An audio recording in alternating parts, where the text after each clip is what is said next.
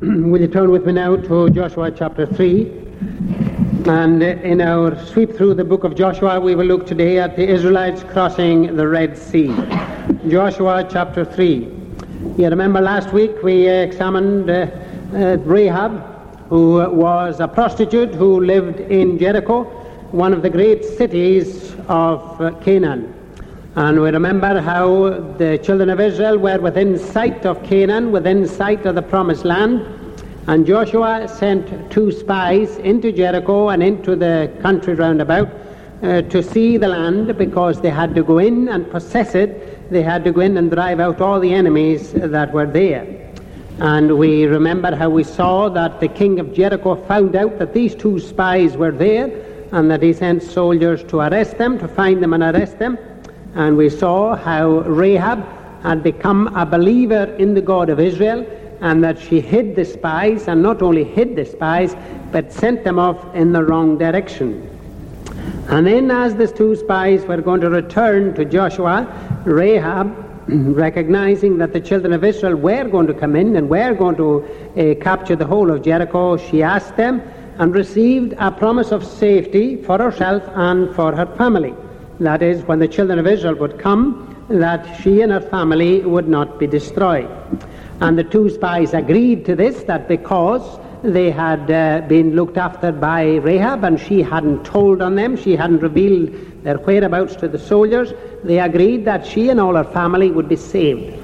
And the way that her house was to be marked was there was a scarlet thread to be hanging out the window.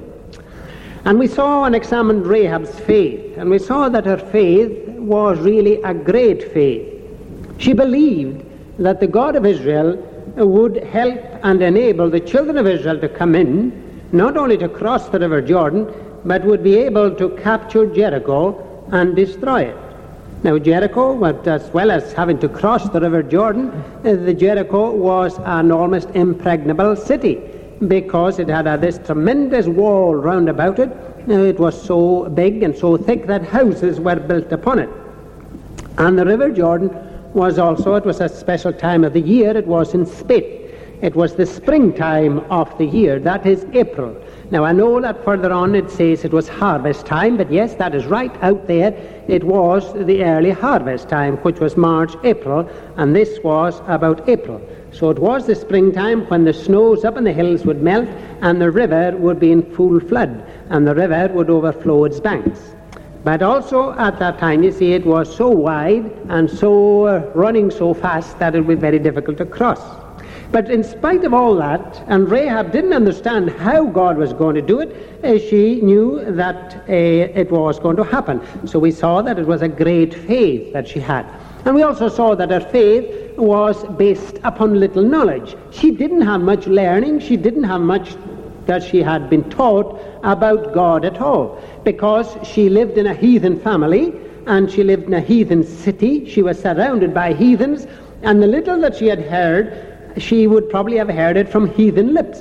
But she had heard about the God of Israel, and the little she heard, she believed. And we saw how her testimony will surely condemn those people who remain in persistent unbelief, although they hear the gospel freely preached to them uh, Sabbath after Sabbath and have the word of God freely available to them. That Rahab will be able to stand up and witness against them because of their little reaction, their little response to the fullness of the gospel which is preached to them when she believed and was saved by just those little rumors that she heard about the God of Israel. And then we saw that her faith was active. She believed that Jericho was going to be destroyed, so it immediately made her think of herself, her own safety, and of her family. She showed a tremendous concern for her loved ones. And again, we saw how her very action in seeking safety for her own family, because she asked the two spies to make sure that her own family would be safe as well. And they agreed when they said that her family should be brought to her house so that they would all be safe in the house with the scarlet thread hanging out the window. And we saw that her action in showing this loving concern for her family will surely witness against those who show an unusual unconcern uh, for their own loved ones. Have you uh, unsaved parents, an unsaved wife, an unsaved husband? And are you here without them? Have you brothers and sisters, cousins? Have you children? And are you here today without them, not knowing where they are? You see, though Rahab was more than likely the black sheep of the family, she was probably frowned upon by the other members of the family. She was most certainly kept at arm's length because she was a prostitute, that is, somebody who sells her body for money. But although this, there would have been a coolness between her and the rest of the family, she loved them. She loved them sincerely, and she wouldn't be content with her own safety unless her own family were saved as well. She knew where the saved her safety lay, and she wanted the rest of the family to be with her in the house. Well, we also know, the Christians amongst us know where our safety lies. It lies in the blood of the Lord Jesus Christ at Calvary. We know about the Lord Jesus Christ. Uh, can we rest without getting our own loved ones into the safety of Calvary as well? Can we just go on not paying any attention to the vitally important message of the gospel to them. It's all very well giving the children and giving people the best of the material things, giving the children the latest gear, the latest football strips, the latest things so that they are completely in fashion. But if their little souls are on the way to hell, it is of no concern really to them the sort of things that they get now if they finish up eternally lost.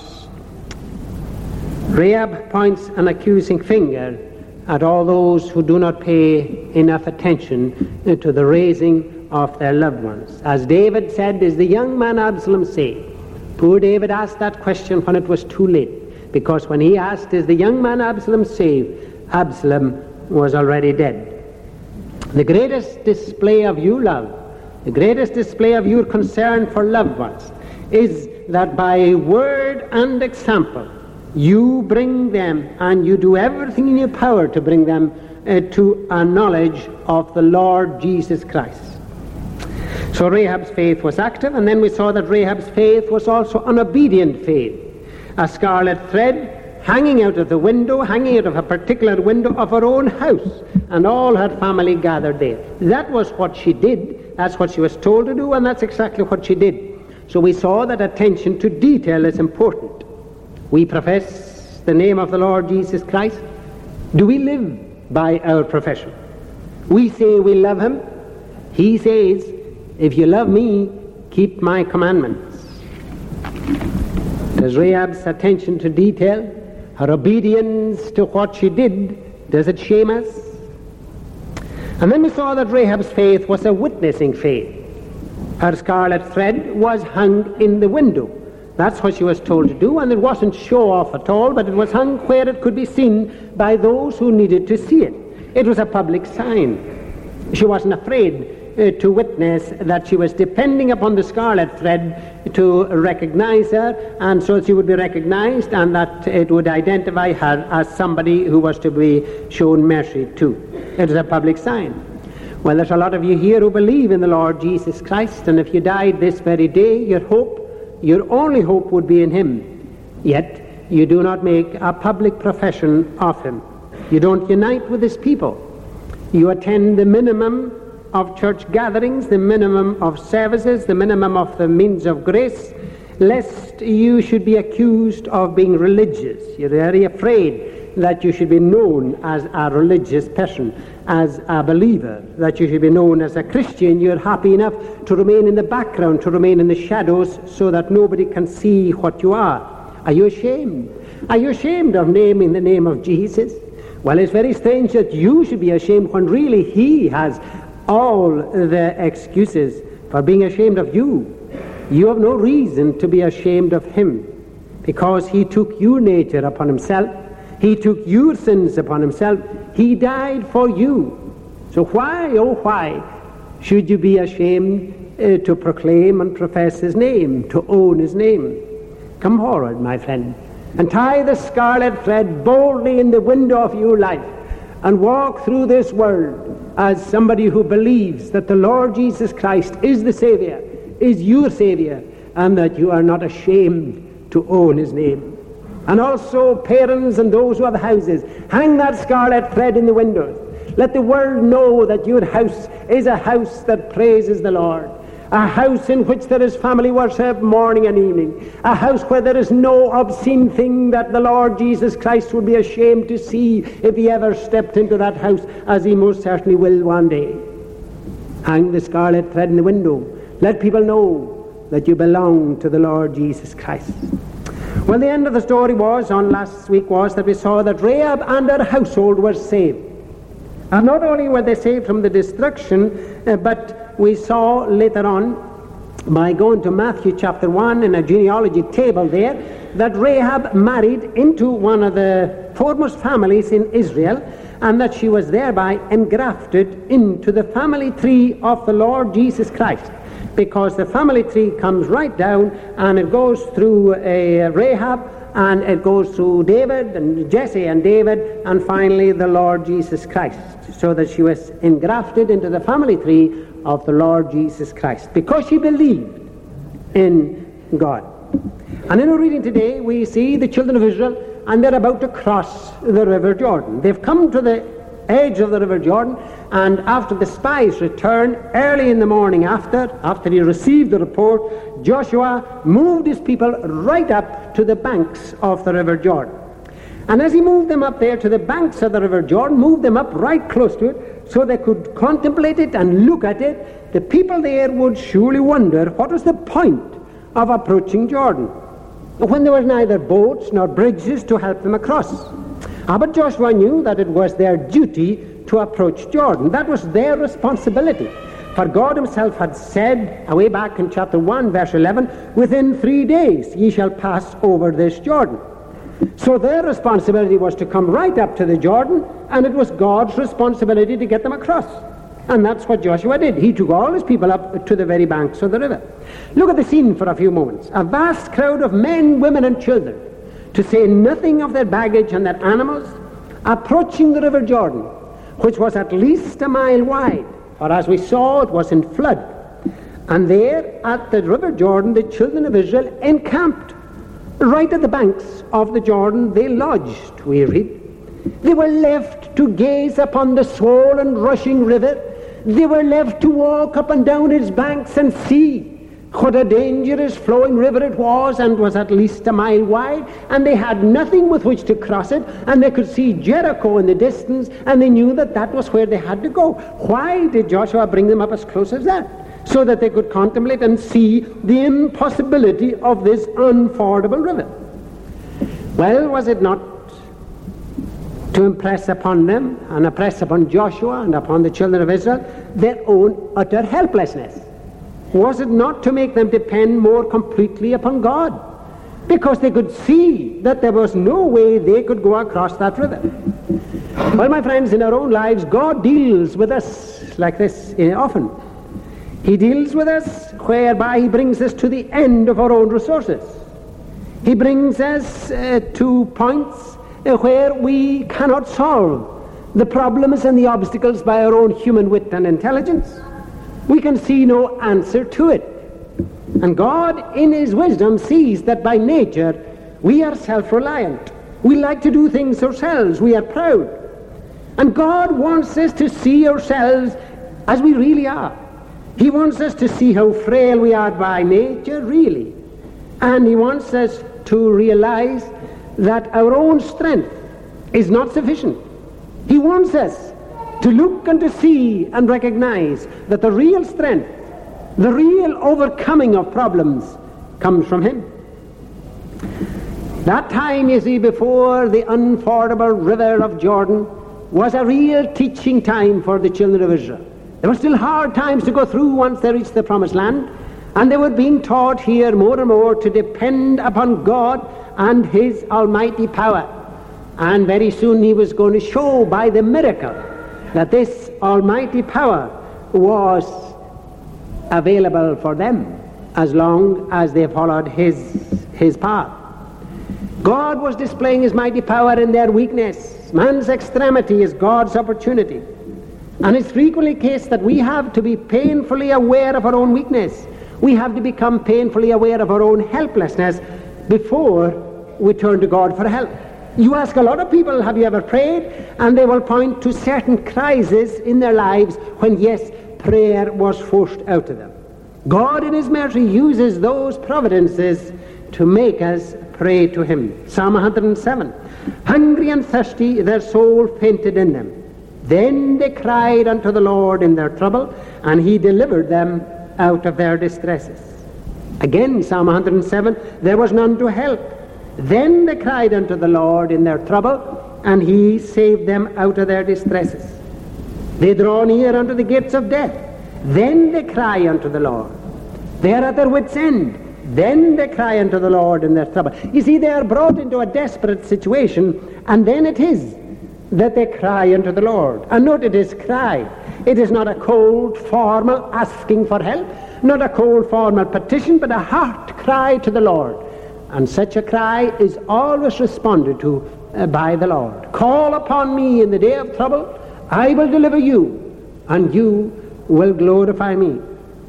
We all, you see, at some time in our lives have times of trouble and difficulties that appear insurmountable. There is no answer to them. Oh, my friends, may we trustfully turn to Him who is able and willing to help us at such times. Joshua's officers went throughout the camp, telling the people to get ready to move. When the priests moved off with the Ark of the Covenant, they were to follow. You see, their eyes, suddenly, that was what the people, the officers told them. Now, as soon as the Ark of the Covenant moves, you have to move with it. The word from God was to lift their eyes from the swollen, rushing river, to lift their eyes from Jordan and look to the Ark, because that's where their safety lay. God's presence amongst them. And when the Ark moved, they were to move.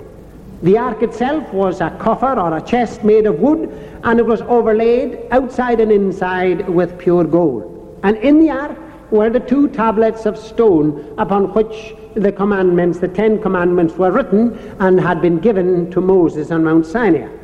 So that the ark had become a symbol of God's presence among them, a symbol of the covenant entered into with Abraham and then with Moses.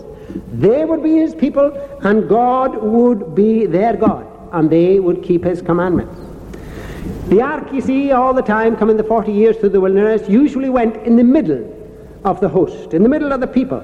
But this time, crossing the River Jordan, God ordered that it should be moved up to the very front. And not only to the very front, but about half a mile in front of the people, so that everybody would be able to see it. If it was immediately at the front, only the people at the front would be able to see it. But half a mile further on, and all of the children of Israel would be able to see the ark as it moved. Well, what a scene, my friends. What a scene that morning. The people ready to move. Hundreds of thousands of them. Some of them, some commentators place the number as two and a half million. But anyway, there was hundreds of thousands of them. Tents struck and packed, looking and waiting to see the Ark of the Covenant. Waiting for the Ark to move.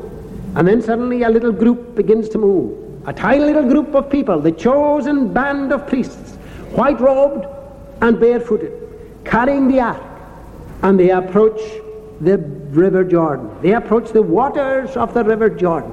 Absolute silence throughout that whole host because all the arguments would have been finished by now because here was the crunch. The arguments, all the would-be engineers who had worked out how to cross, there would be people who would say, we can't cross now, we'll have to wait four or five months until the waters go down, and all of those ideas and arguments and plans and promises and everything like that, absolutely still now, because here was the time of testing. Every eye fixed on that little group of priests as they walked slowly towards the Jordan. Nearer and nearer, and as they were coming nearer, the people watching the waters, one eye and the ark, one eye in the water, to see what was going to happen. And nothing happened. The water still thundering down, still flowing freely. But as soon as the priest's feet touched the water, the whole river began to divide and shrink away and as the priests walked on into the very middle, the waters opened up before them as if it was running away from them, as if the water was afraid of them. And we read here that away back up at a place called Adam, away back up the river Jordan, place called Adam, which was about 30 miles away, the flow of water was stopped. And there was nothing then to replace the water that was flowing down, so the riverbed became dry for miles. And we read and the priests that bear the ark of the covenant of the Lord stood firm on dry ground in the midst of Jordan. And all the Israelites passed over on dry ground until all the people were passed clean over. Now it was a test of faith for them all to enter in with their families and everybody else into that. And we read that the waters were a great heap, waiting to come charging down again. What a test of faith for them all to cross over there. But what a particular test of faith for the priests. Because they had to stand still in the middle of the River Jordan. And they had to wait hours before the great host passed over. But there in the middle, with one eye on the heap of water waiting to come down, and wondering how long it was going to stay there, but they had to stand still there. Oh, my friends, God's servants are often called upon to show a remarkable amount of courage.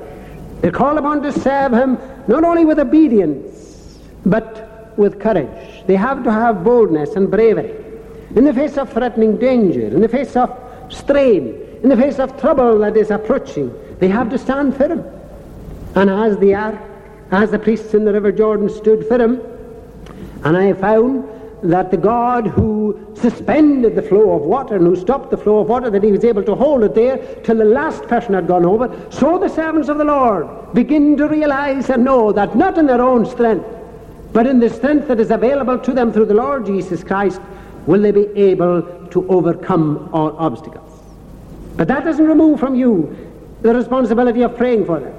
Praying that they will have boldness to preach the full gospel that they will not want to be popular by just preaching a doctrine of love. That they will not just preach half truths, which is really a lie. That they will not just go for popularity, but that they will go for telling people the truth, that they will look upon themselves as merely just signposts pointing uh, to heaven. That they will not go for anything personal whatsoever, but that they are a servant of the living God. That they must decrease, he must increase. So pray that ministers everywhere will have boldness to preach the full gospel and that God Himself will give them the courage and the sense of responsibility to stand up and proclaim the gospel of the Lord Jesus Christ and be not ashamed or afraid to do so. The children of Israel, all of them, the weak ones as well as the strong ones, young and old, those who murmured against it, the doubters as well as the fearless, Caleb, who was a great man and who followed the Lord fully all his life, and Achan, who was already beginning uh, to look for the spoils and to look for the loot that was on the other side, they all safely crossed over. Not a single one lost in the River Jordan. If there had been some lost, you see, even Achan and these, it would have spoilt the glory of the Lord. God must have the glory, and not a single one of those people were to be lost. Well, in conclusion, I wish to look for a few minutes at words we find in verse 4. You notice that when Joshua's officers went amongst the people, telling them to prepare to move, he says to them, For ye have not passed this way heretofore. You haven't come this way before. You haven't been this way before. The children of Israel had come out of Egypt. They had gone up and down the wilderness for 40 years, but they hadn't crossed the river Jordan before. So Joshua and his officers were busy going about amongst them, giving God's directions to them. They were going into unknown, uncharted territory for them. They were going to face a lot of things that they didn't know about, so God was giving them directions. Now, as we go on into the future, we also are going into the unknown because the future is unknown to each and every one of us. We have not been this way before. But it's new and unknown to us, we take comfort from the fact that it is not new or unknown to God. We're able to sing with confidence to somebody who knows, Show me thy ways, O Lord. Thy paths, so teach thou me. And do thou lead me in thy truth. Therein my teacher be. For with God, you see, the past, present, and the future are seen as one. Your unforeseen problems were known to God before time was. There is no time of emergency with God. There's no panic. He's not surprised by anything. Or we fear what is in the future. We can shut our minds to it. But we fear coming sickness, maybe. We fear hospital. We fear a weakening that is coming on us and creeping over us because of old age. The fear of death haunts us as we see friends and relatives and people of our own generation gradually disappearing. But God doesn't wish us to be tormented. God doesn't wish us to stand about worrying and fretting and agonizing about the future. He doesn't wish our faith to fail or to be drained away by all this useless anxiety. The message from heaven is, Comfort ye, comfort ye, my people. Speak ye comfortably to Jerusalem. And what we have to say is that the unknown to you, the unknown road to you, is a well known road to God. Because of what He has done, as well as His own knowledge of all things. Because of what the Lord Jesus Christ has done. He came and he walked this world and he went further into every situation that besets man than any of us could ever possibly do. In the Garden of Gethsemane, we read, He went a little further. Yes, of course he did. He went a little further into every situation, into every conceivable circumstance of life. The Lord Jesus Christ went into it. So that now he's able to look down and tell us, I know I've been there, but fear not, I am with you, even unto the end of the world. So what we're doing is not going into unknown territory, unknown to us, yes, but by following in the footsteps of the Lord Jesus Christ, we know that we are following our shepherd, the one who is responsible for our safety, and that wherever he goes, we follow. Wherever he leads, we go because he is the one who is responsible for our safety. Where Jesus has gone, do not be afraid to go. Where Jesus has gone before, we can go. You see, the children of Israel here, although they were going into unknown, uncharted territory, they could encourage themselves because they were heading in the right direction. Egypt was way back behind them. Before them lay the promised land. So they knew they were going in the right direction. They weren't turning back to Egypt. They were going ahead to the promised land. Before them lay freedom. Behind them lay slavery. Each night as they moved on, they pitched their tent a day's march nearer the promised land. And now, on the banks of the River Jordan, they were only a day's march away from that land, from that land that had been promised to them, a land flowing with milk and honey. Can I ask you, my friend, are you traveling in the right direction? Are you going in the right way? Are you heading back into Egypt, into the slavery of Egypt? Or have you turned your back on that? And despite all the difficulties and the unknownness of where you're going, is your face in the right direction? Are you heading in the right way?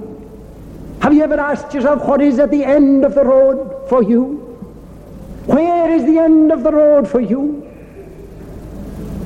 You know yourselves how maybe the older ones will remember that you used to go to, during the wartime anyway, you used to watch uh, that the films that used to come round into the village halls, the Highlands and Islands, I can't remember what it was, and they used to show films, black and white films, in the village hall, and used to be great excitement and used to be very good innocent films shown, and Pathé News at the beginning giving us the latest news in the war. But no matter how much you enjoyed the film, no matter how much you enjoyed being there for the evening, and they only came maybe once a month, there were two words that came up at the end of every single evening, and I used to dread it. These two words were the end. That comes to us all. No matter how much we are afraid of it coming, no matter how much we don't want it to come. One of those days flashed up on the screen in front of you will be the end. Where will you be? Are you heading in the right direction? Well, my friends, if you're not, do you want directions as the way you should go? As you haven't passed this way before? One or two very quick words from what the children of Israel were given directions about. The first thing the children of Israel were told to do was to raise their eyes from their own circumstances, from the rushing river Jordan, from the darkness of the Jordan, from the impossibility of crossing over the river Jordan. Lift their eyes away from that and keep their eyes on the ark of the covenant so you, my friend, if you want to head in the right direction, must lift your eyes off the ground, must lift your eyes off the things of this world, the temporal things of time, and you must lift them to the supernatural, to the spiritual, to the Lord Jesus Christ. You must lift your eyes to the level of that cross at Calvary. You must see that there and there only is the safety that is offered to you. God says, Whosoever believeth in him will not perish, but will have everlasting life. The ark of the covenant that had been made with Abraham, but this is the new covenant in the Lord Jesus Christ, and God reaches out to you today and wants to make a covenant with you and say, Believe in my Son, and you will be most certainly saved. That's the covenant. In order to get to the promised land, you have to raise your eyes to Jesus and go where he leads you. Another thing we always notice about the children of Israel is that when they were when the ark moved, they didn't hesitate to move. They didn't hesitate to cross the river Jordan. The priests marched into the river, and the water fled before them, and the people followed on. Immediately they followed on and marched on until they were all passed clean over. There was no delay. Well, my friends, the King's Highway is already cleared for you. The Lord Jesus Christ has cleared the King's Highway. And now he asks you to move, he asks you to respond, he asks you to follow him. Why, oh, why should you delay? Delay only means danger, delay only means that your heart's getting harder. And Christ is on the move. Lift your eyes to him and see him, and what he says to you is, Follow me. Are you going to let him go out of sight? Are you going to let him go completely beyond the horizon so you don't know where he is and you don't know which direction you're going to go to? While he's still passing by, my friends, and he's still saying to you, Follow me, then do it and don't delay. Join the others who are on the way to heaven with him until we all pass clean over into heaven. And then a third thing was that Joshua said to them to listen to God's word. Joshua said unto the children of Israel, Come hither and hear the words of the Lord your God. Come hither and hear the words of the Lord your God. As I said, there would have been a lot of ideas on how to cross the River Jordan. A lot of ideas, a lot of clever schemes and all the rest, Bailey bridges and whatever, I don't know, that they would have put forward in order to cross the River Jordan. But Joshua says to them, forget all that. Come and listen to the word of God. In the same way, my friend, you've got to forget your own ideas. You don't have a right to your own opinion. You don't have a right to your own ideas because they're all tainted by your own sin. You're tainted by your very humanity. Listen to the Word of God. He's the maker. It's the maker's handbook. What I'm telling you is straight from the maker's handbook here. Hear what the Lord says. Tis mine to obey, tis his to provide. The children of Israel were told, Come hither and hear the words of the Lord your God. And then one last thing. Joshua went amongst them and said, Sanctify yourselves, for tomorrow the Lord will do wonders among you. Now, sanctifying themselves for the children of Israel would be to cleanse themselves. And they would do it with water, and they would do it with the ceremonial rites that they were laid down to. But we have Calvary. We have the fountain open for sin at Calvary, where we all, if we are to be saved, if we are to see the wonder of the Lord, we must have our sins washed away in that fountain opened at Calvary for sinners. The blood of the Lord Jesus Christ cleanseth from all sins. We come to Jesus and we freely confess all our sins before him and we ask him to cleanse us.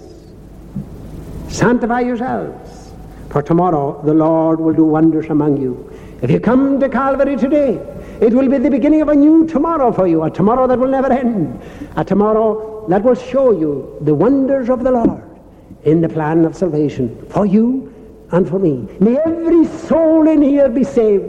May every soul in here be taken and gathered by the Lord Jesus Christ himself. And may we all cross over Jordan safely one day. Amen. Let us pray. O Lord, we praise Thee for the way that Thou dost reveal to us in those historical happenings the wonder working of the Lord in His plan of salvation. So we pray and ask that we would not hide anything by our own deliberations upon the truth, that we would see clearly the hand of the loving God reaching out to us in the passion of the Lord Jesus Christ, asking us uh, to believe and be saved. Bless each one of us for Jesus' sake. Amen.